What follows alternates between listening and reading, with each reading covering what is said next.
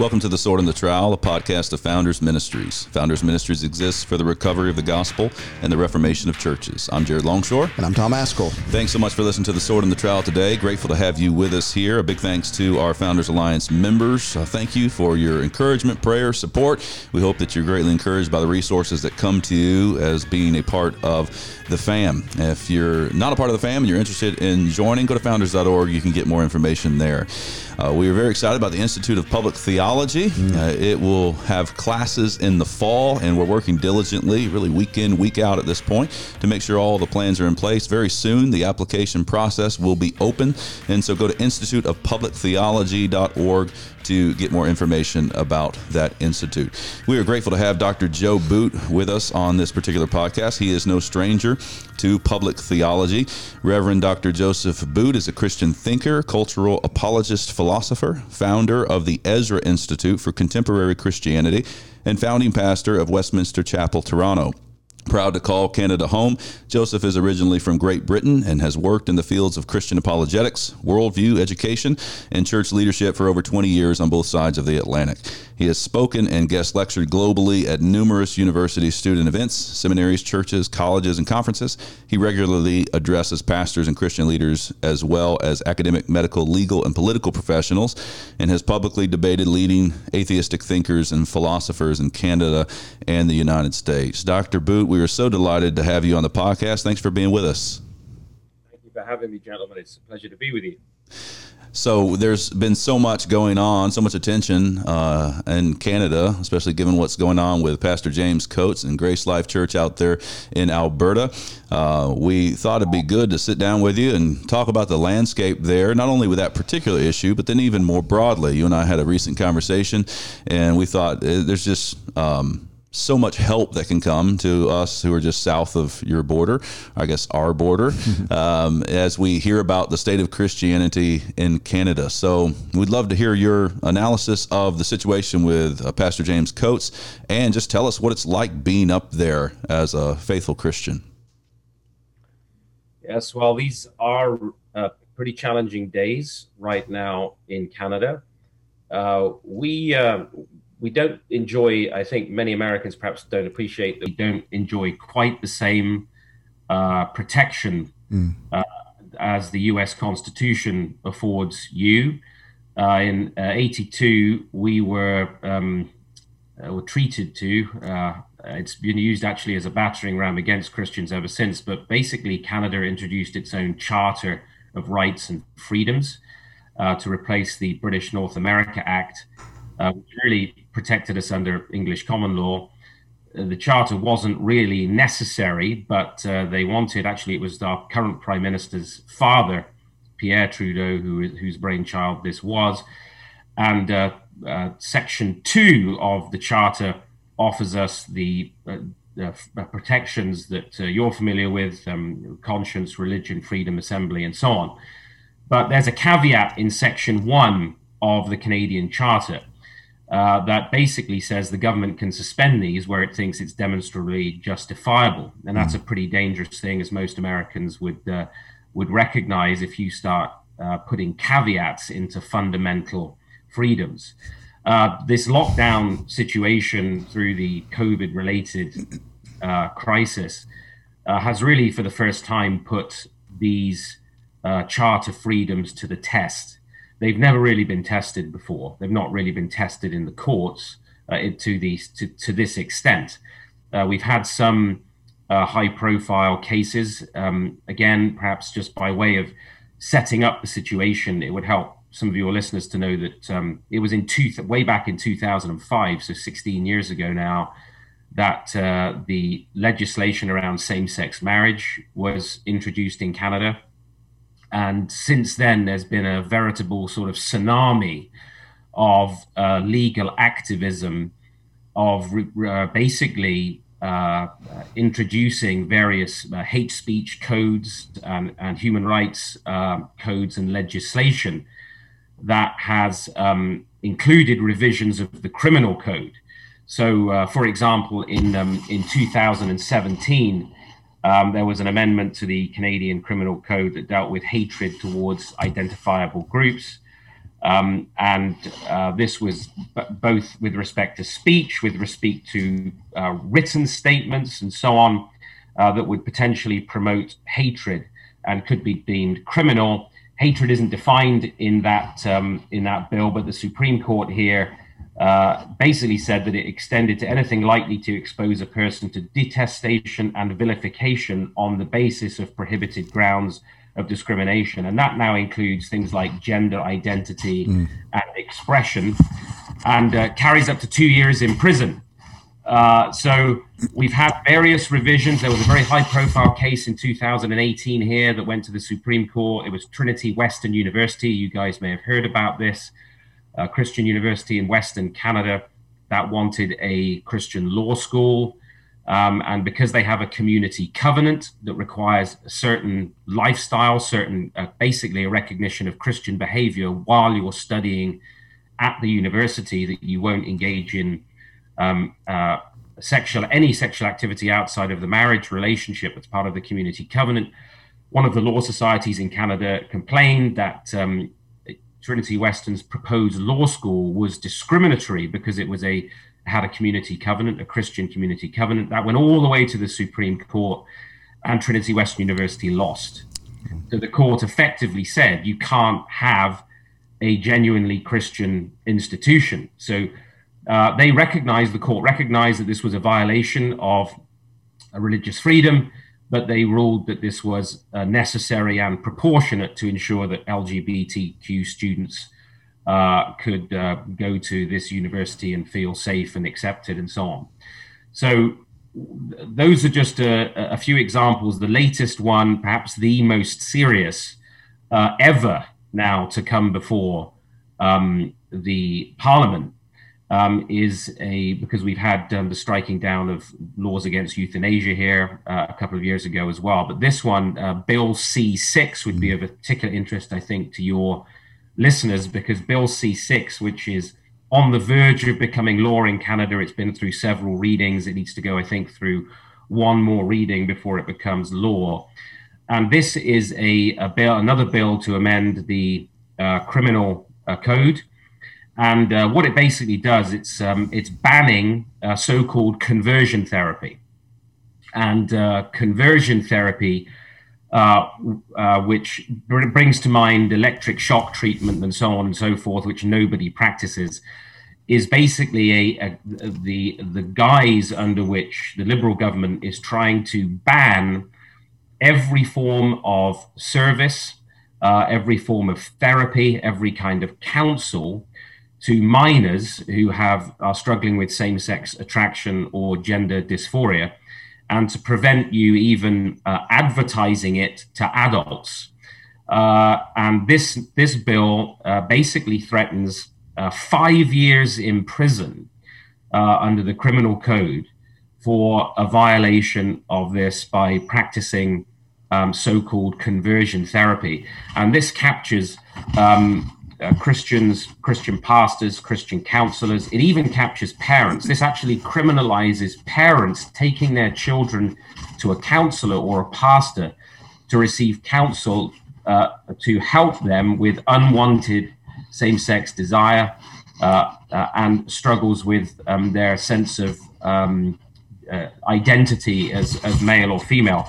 Let me very, very quickly, because I know I've rattled on giving you this background, just um, uh, tell you exactly what this this means. This is this was a statement by um, a fellow of the Ezra Institute. He's the director of law and policy and general legal counsel for the Association of Reformed Political Action in Canada. And this is what he said to warn pastors. He says, This bill, if passed as written, would make it a criminal offense to help a person struggling with their sexual orientation or sexual thoughts or behavior or gender identity to bring their thoughts, words, and deeds into conformity with the word of God.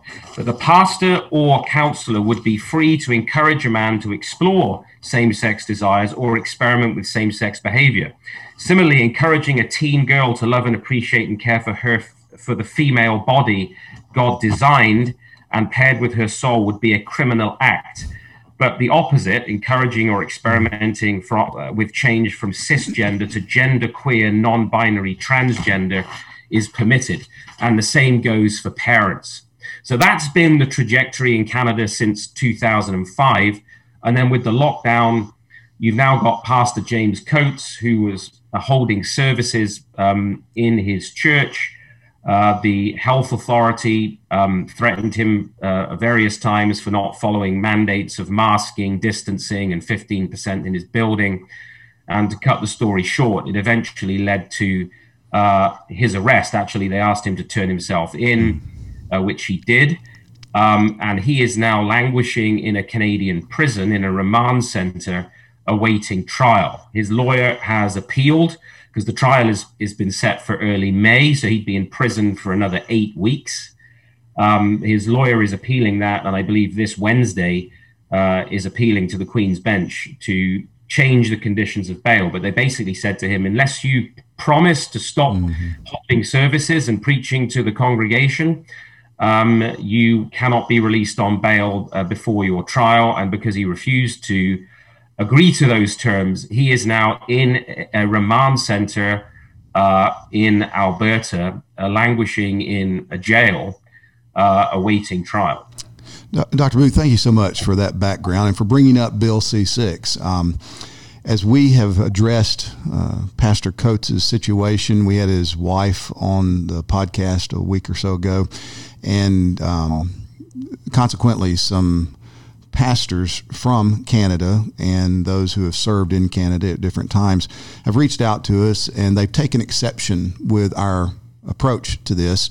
And uh, one of the arguments that has been posited to us is we should not be fighting this battle here because this is really not a religious liberty issue. We've got Bill C 6 coming down the pike, and we all need to be geared up to fight that battle rather than this battle. And uh, as Jared and I have talked about it, it it just seems um, we're not impressed by that argument, and we think that it's wrongheaded. But these are good brothers, and they are saying, well, look, it's the same requirements on uh, stores and other places of business that's being imposed upon the churches there in Edmonton. So this is not really religious persecution. So, what would you say? I'm sure you must have these conversations with your fellow Canadians there. Uh, what, what do you say in response to those who look at James Coates and say, this is not religious persecution? He should not have done this. Uh, he is being rightly imprisoned for something other than trying to stand for Christ? How do you respond to that? that's a really good question. Well, I think first of all, the first thing I would say is that it does seem to be um, people do seem to be confused over the the nature of persecution. Uh, it's very rarely ever been the case that um, despotic government uh, singles out solely um, Christians in times of repression uh, oppression and tyranny. I mean, if you look at the Soviet, former Soviet Union, or if you look at Nazi Germany in the in the last century, it wasn't simply Christians who were persecuted under those regimes. Uh, obviously, in Germany, it was Jews and uh, gypsies and um, uh, disabled people and um, those who fell outside of the Germanic ideal, the sort of blood and soil, the German Volk, that whole idea there of, um, of supremacy.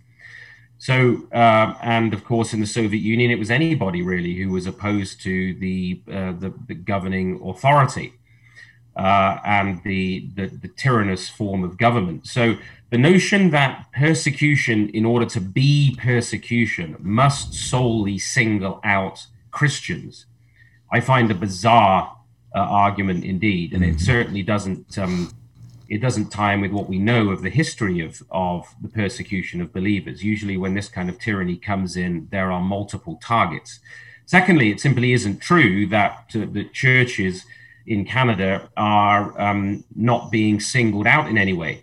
Uh, schools, for example, are back um, uh, the vast majority of schools are, are back and children are back in school, back in uh, high school, back in uh, um, elementary school. The issue there is that, of course, there's been so much pressure on the government from families and, and parents, and in some instances, uh, teachers, uh, to get schools open because of the risks to children through the loss of education that, that they've opened up the schools. We have big box stores that are absolutely crowded, rammed, mm. stacked with people doing their shopping. Um, these are called essential services, as you know. I mean, uh, of course, that's a completely relative term. Essential for whom? So you've got these large, uh, big box stores making and, and cleaning up uh, uh in terms of the competition, making millions and millions and millions, while uh, churches in many places remained heavily restricted or closed. So, so the second point there, to be honest with you, is it's just not accurate uh, for for to say mm. that the the, the churches um, are, are, are not being um, singled out in some way. They're not the only groups for sure uh, that are being affected by this, but there does seem to be. I mean, uh, we don't have um, we don't have any uh, Muslim imams. We don't have any um, business uh, leaders, as far as I'm aware, uh, or any restaurant owners uh, languishing in prison right now for uh, violation of uh, these orders. And of course, these orders are being you know violated all over the place people in, in many instances simply can't tolerate all the rules and regulations so now, I would say that there is a um, they're, they're, wanting to make some examples, and they have been doing this. A, ch- a church uh, with a pastor that I know well in Waterloo, uh, here in Ontario, their church has just uh, received fines now of almost 85 combined fines of almost 85 thousand uh, dollars, which of course most mm. churches would be um, uh, an institution-ending fine um, you know, for for being in violation of some of these orders. So I, I would say that, that that argument doesn't wash. And the third thing I would say very quickly is, I do hear this that oh we've got bigger fish to fry. There mm. are more important battles to fight ahead. You know, Bill C six is the big one. But my experience has been, and I've been in Canada um, 17 years now my experience is that we have a tendency to talk a big game of what we will do in these situations. Um, and there were plenty of people talking about uh, how they would not be locked out over Christmas or over another Easter. And that resistance has largely evaporated. And I don't see in Canada widespread resistance among pastors and churches to Bill C 6. I hear crickets for the most part. So there may be isolated pastors here and there who are ready to to to fight this one and resist. Uh, but for the most part, I hear silence. And I think that if we're not ready to uh, make small sacrifices now to retain freedom of assembly, freedom of worship, and so on, and allow the government to dictate to us um, how and when and where and in what form we can actually worship, why would we expect that we would resist when they come and tell us how we can counsel? Mm.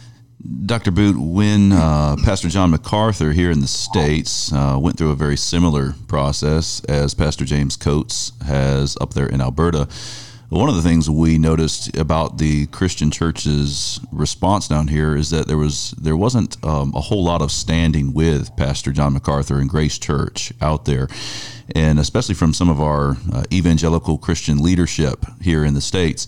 What has been the response of the Christian church up there in Canada and many of the Christian leaders there? Has it been uh, similar? And then, as you address that, why do you think um, the Christian church in Canada is responding to the situation with Coates the way that they are? Mm-hmm. Well, to be honest with you, brothers, it, it has been tragically disappointing uh, the, the, response to these kinds of instances. In fact, uh, you've had prominent Christian leaders and prominent uh, evangelical organizations, in some instances, going out of their, their way to attack pastors mm. who have remained open. Um, in fact, some have even appeared on secular media, in the secular news on television, to question, um, to speak against uh, these pastors. Some have even written articles in the paper.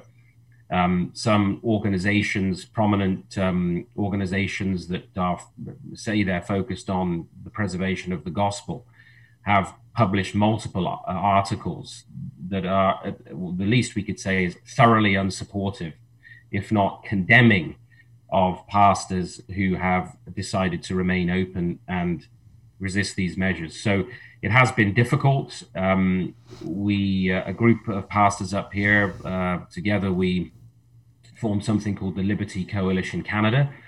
Um, we did have a, uh, in the early stages of this in Ontario, we, um, I was involved in a campaign uh, called uh, the, the um, Reopen Ontario Churches campaign. In the end, we had about 450 churches sign a letter that we wrote to the provincial government. Um, so that uh, sounds like a lot, but um, it, it's not really. Ontario is our most populous province here in, in Canada. And then we crafted something called the Niagara Declaration, which was uh, to summarize the our, our, view of the Lordship of Christ over this situation. And I think we've had about 260 or so churches sign that. So there have been some, I wouldn't want to say there's none, there have been some significant expressions of support in a small, a relatively small number of evangelical and reformed churches. But beyond that, um, it's either been very, very quiet or the environment is critical and in sometimes in some cases heavily critical um, of pastors who, who are resisting this, which is in, which is remarkably disappointing. I've been truly shocked actually, uh, uh, not just disappointed, but shocked at the degree to which uh, people are prepared to turn on faithful pastors, even in the public space, um, for their stand. Trying to account for that, um, Jared, Tom, is um, is is not easy because there are probably a multiplicity of factors. Of course, Christians are not immune from um, propaganda. Uh, they're not immune from um, uh, fear. Uh, and there's been a, uh, a, a kind of a campaign of, of fear mongering here in Canada around the around the virus. Um, but I would say that, uh, that that fundamentally this is a world and life view problem. Um, we're we're in a time where I think, first of all, the very idea of the absolute sovereignty of God and the lordship of Jesus Christ over every single area of life and his um, complete lordship over his church is not commonly understood or appreciated. In fact, um, some prominent leaders have acknowledged that they've given historically very, very little time, attention, or consideration to uh, the church-state relationship. Um, what is the what is meant to be the character and the norm for the state? Uh, what is the jurisdiction and norm for the life of the church when these come into conflict? I mean, in the West, for for many years. We've never really had to uh, confront these things in quite the way that's been foisted upon us in the last 12 months. So I think fundamentally, I would argue that what we've seen is um, a collapse of the Christian world and life view culturally that's profoundly affected the church. And that has meant that we fall and prey in this situation to a radical reductionism. Uh, that really sees um, almost views life uh, in in in this the context of this crisis as a kind of technical biotic survival program that uh, that life can be reduced to some sort of minimal biotic survival rather than the fullness of life of, of Christ's abundant life uh, that uh, that human well-being uh, human health is bound up by liberty, um, our, our, social life, uh, the, our faith life uh, uh, of worship, um, and um, multiple uh, you know activities that make human life actually worth living. The life arts that that's what life is really about. And with this kind of materialistic um, and naturalistic worldview that's so permeated our, our culture, it's been seems to have been very very easy for uh, people to reduce be reduced to a very reductionist view of what life is and an incredibly dualistic view of Christ's rule and reign that it's that it's over um, some future vague um, uh, future kingdom um, in eternity and uh, perhaps uh, in my heart and in the inner space between my ears um, but beyond that, um, Christ doesn't even appear to be Lord entirely over his church. Mm. Uh, if the state says you're going to wear a mask, you're not going to sing, you're not going to um, have more than a handful of people in your building, or we're going to close you down for a year, uh, there seems to have been very little resistance to that because stateism is another uh, another ism, another ideology that we've been in the grip of, another kind of reductionism that it appears that we view the state and its functionaries and its technocrats as having an almost absolute authority uh, over our lives. And um, that has not been thought through and dealt with sufficiently in the churches. And so the Christian world and life view is not developed Um, it's it's the Christian mind is profoundly weak here in Canada, and we're suffering the consequences of that now.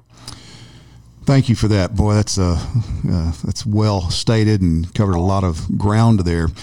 Um, we, have tried to address these things. We've tried to think carefully about these things over the last few years as all this stuff has happened to us uh, around the world and, and here in North America, particularly. And then we've tried to, in our thinking, isolate what are some of the foundational theological issues. You've touched on several in what you just said. But if you were going to give counsel to serious minded Christians for their own study, and then to pastors about here's where you need to go back and preach, here's the portions of God's word, here's revealed truth given to us that needs to be no longer assumed, but taken out highlighted, understood, and explained and applied. What what uh, you know? I don't know, three or four specific doctrines. You've mentioned several, but how, let's let's take them, isolate them, highlight them, and then if you could just give words of encouragement, saying, okay, th- this is what's at play. This is what we the Bible says. This is how we ought to take it out in light of what's going on today, and explain to people as believers, followers of Jesus Christ. This is how we ought to be thinking. This is how we ought to be living yeah, that's uh, that's that's that's really good, and I think um, I think probably where we ought to I would start there uh, is actually going back to a robust doctrine of creation. Amen. Uh, a really robust doctrine of creation, because I think that um, until we um, understand and, and recognize that uh, the you know creation and redemption stand in uh, uh, an unbreakable historical uh, continuum, uh, we will we, Christians can tend to almost separate off uh, the redemptive life they have in Jesus Christ as their personal relationship with the Lord and personal devotional life, and then the life of the the church, the ecclesiastical domain of life, um, and see that as the area that's really important and have it really disconnected from creation itself and the laws and norms that God's established for every single area of creation. Uh, and the fact that God cares about everything that goes on in creation and culture, that all of it actually matters to Him. And I think the the, the loss of a robust understanding of the significance of creation and how creation is so tied to redemption because it's redemption is about the uh, reconciliation of all things to God. It's about the renewed creation. The as Paul says in Romans eight, it's the releasing of creation from its bondage to corruption. Redemption is about the redirecting of all of life within creation to be back into conformity with God's word. Uh, and that that was Christ's ministry. That's why he's the the last Adam, and that connection there of creation to Christ. Uh, that um, we've been made a uh, a kingdom of priests unto God in the Lord Jesus Christ, uh, our new covenant head. We're a new race. We're we're a new humanity in Jesus Christ. And uh, if anyone is in Christ, they are a new creature, because the trajectory of everything is the new creation, the renewed creation. So I think we have to to understand new creation. We have to have a robust doctrine of creation, and I think if we started there again by saying creation matters to God, that means that all that everything that man does with creation, which we can call culture, uh, matters to God. So, so law, education, politics, uh, science, the arts, all of this is part of what Christ is bringing into subjection to himself, all of the totality of creation that God governs in terms of his word, his law, his norms, his, his command, and his promise, if you will. So I think that would be the first one. I think the second one is closely tied to it. a huge re emphasis is needed on the lordship of Jesus Christ. I think we've had a strong emphasis on soteriology in evangelical circles for, for many years, on justification and so on. And of course, that's important. But salvation has been so radically truncated, I think, uh, for the most part, to again, this uh, inner pietistic, me and Jesus, my personal salvation, my ticket to heaven, rather than uh, the heaven, actually, the New Jerusalem coming down out of heaven into the earth. That, you know, thy kingdom come, thy will be done on earth as it is in heaven. so that we emphasize that it is the Lord Jesus Christ who is our Savior. He's not just my Savior, He's also Lord. And really beginning to develop and unpack what that kurios, what, what that lordship really means, and the extent of it, and, and the, uh, the, the, the kind of imprisoning, the, the, the truncation, the sequestering, uh, if you will, of, of the Lord Jesus Christ uh, into my heart and one institution, the church. And it has been, uh, it has to be recognized that when we ecclesiasticize the Bible and the Lordship of Jesus Christ, that is, we limit it to the life of the church, we call forth the secularization of the world. Mm. We call forth the secularization of the whole culture around us. You ecclesiasticize Christ and his word, then you secularize the culture around you. So I think a redevelopment of the Lordship of Christ I think also the two closely related, as my third and fourth, and they're closely related, would be the doctrine of authority and infallibility. I think that um, you know the, the the the doctrine of God's um, absolute authority as the and of course authority is related to that word author, so it's connected to creation again. Uh, where does final authority lie? And I think in this current crisis, what it's exposed is where most Christians think that ultimate authority actually lies. Is it really with God and His Word, or is it with the state and the state's technocrats? And what does God actually have to say about His authority over the state, over the family, over the church? I think you mentioned John MacArthur. I was so pleased to see uh, MacArthur's second response to all of this, where he essentially begins to develop what looks strikingly to me like a very Kuyperian view of the authority of God over the various spheres of, of life. And I think a close look at that, the issue of authority, is important, and closely related to that, the doctrine of infallibility. Um, we have been very good, I think, as evangelical people, as reformed people, of speaking about the infallibility of God's word in an abstract sense uh, as a as an idea, but do we be- really believe in the material authority and infallibility of the Word of God, actually applying it? Mm. So I think we've had you know we've had our inerrancy discussions and our infallibility discussions, um, and it tended to remain in the abstract. Um, but what about the material infallibility and authority of the applied Word of God in its totality? And I think that draws us back to uh, the need for a, a consideration of um, the fullness of the scope of the of the Word of God as His law word, um, not as uh, simply a, a, book for my personal devotions and a book simply for pastoral counsel in the church, but this is a law word for all of life and the relevance of the totality of God's law word for not just our life in the church, of course, and and, and the family, but in culture as well. I, those are the areas that I would that come to mind immediately uh, as as you ask that question that I think need uh, significant um, significantly more attention. Amen. Amen, brother. You speak words that are a tonic to our soul down that's here. Right. You're so, singing our song. Um, that's wonderful. So you're there in Canada in the Ezra Institute, and again, there's just uh, so much going on with the churches and the tyranny that is ever increasing, and it is um it's a bleak situation, and yet there's great hope, and God is still God, and indeed we still pray that Lord's prayer, and surely He will answer it according to His word. What are some um, just practical ways we can pray for you and the work that you're involved in, as well as the the pastors and the churches up there in Canada? Sure, that's wonderful. I appreciate you asking that. Um, well, we we're actually interestingly right now we're in uh, the Liberty Coalition. We've called for a um, a week of prayer and fasting for the church uh, this week, uh, and uh, the focus will be for pastors and leaders that God would give them courage and boldness and wisdom as they seek to care for their flock. As we as we face the possibility that there will be an attempt to lock the churches down for a second Easter in a row. Uh, so we'd really value prayer uh, for that generally in terms of pastors in, in Canada.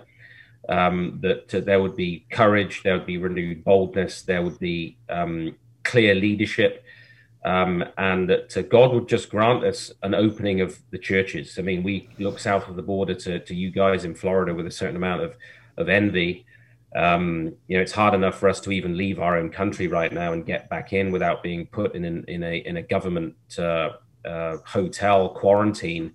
Uh, we're not even allowed to freely re-enter our country to, mm. to have a break, have a holiday for pastors to go on some kind of retreat or vacation or whatever. So prayer for that.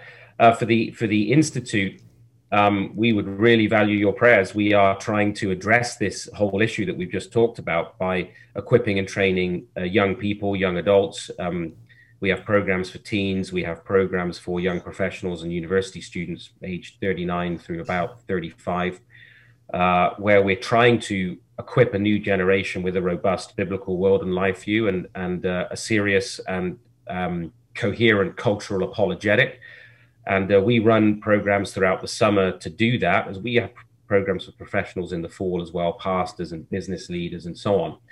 But we would value a special prayer right now for um, the summer because at the moment, with the restrictions of travel into Canada, uh, much of our faculty here actually is drawn from the United States and Europe. Um, we have the resources, I guess what I'm saying to you is the resources here for teaching at our programs are thin in terms of leaders and speakers who understand these issues and can address them. So the Ezra Institute uh, has some Canadian fellows, but many of our fellows, if you look on our website, are American or they're British or they're European. And we tend to rely on some of those people to join us for teaching. And if the borders remain shut down, that'll be a real struggle for us this summer with our programs. We'll be having to uh, adjust the program. So we'd, we'd really appreciate prayer that God would just grant us success with our worldview and a cultural apologetics training for young adults. We do welcome, when the borders are open, we do welcome Americans. We have lots of American interest in our programs up here. We have students coming from the US.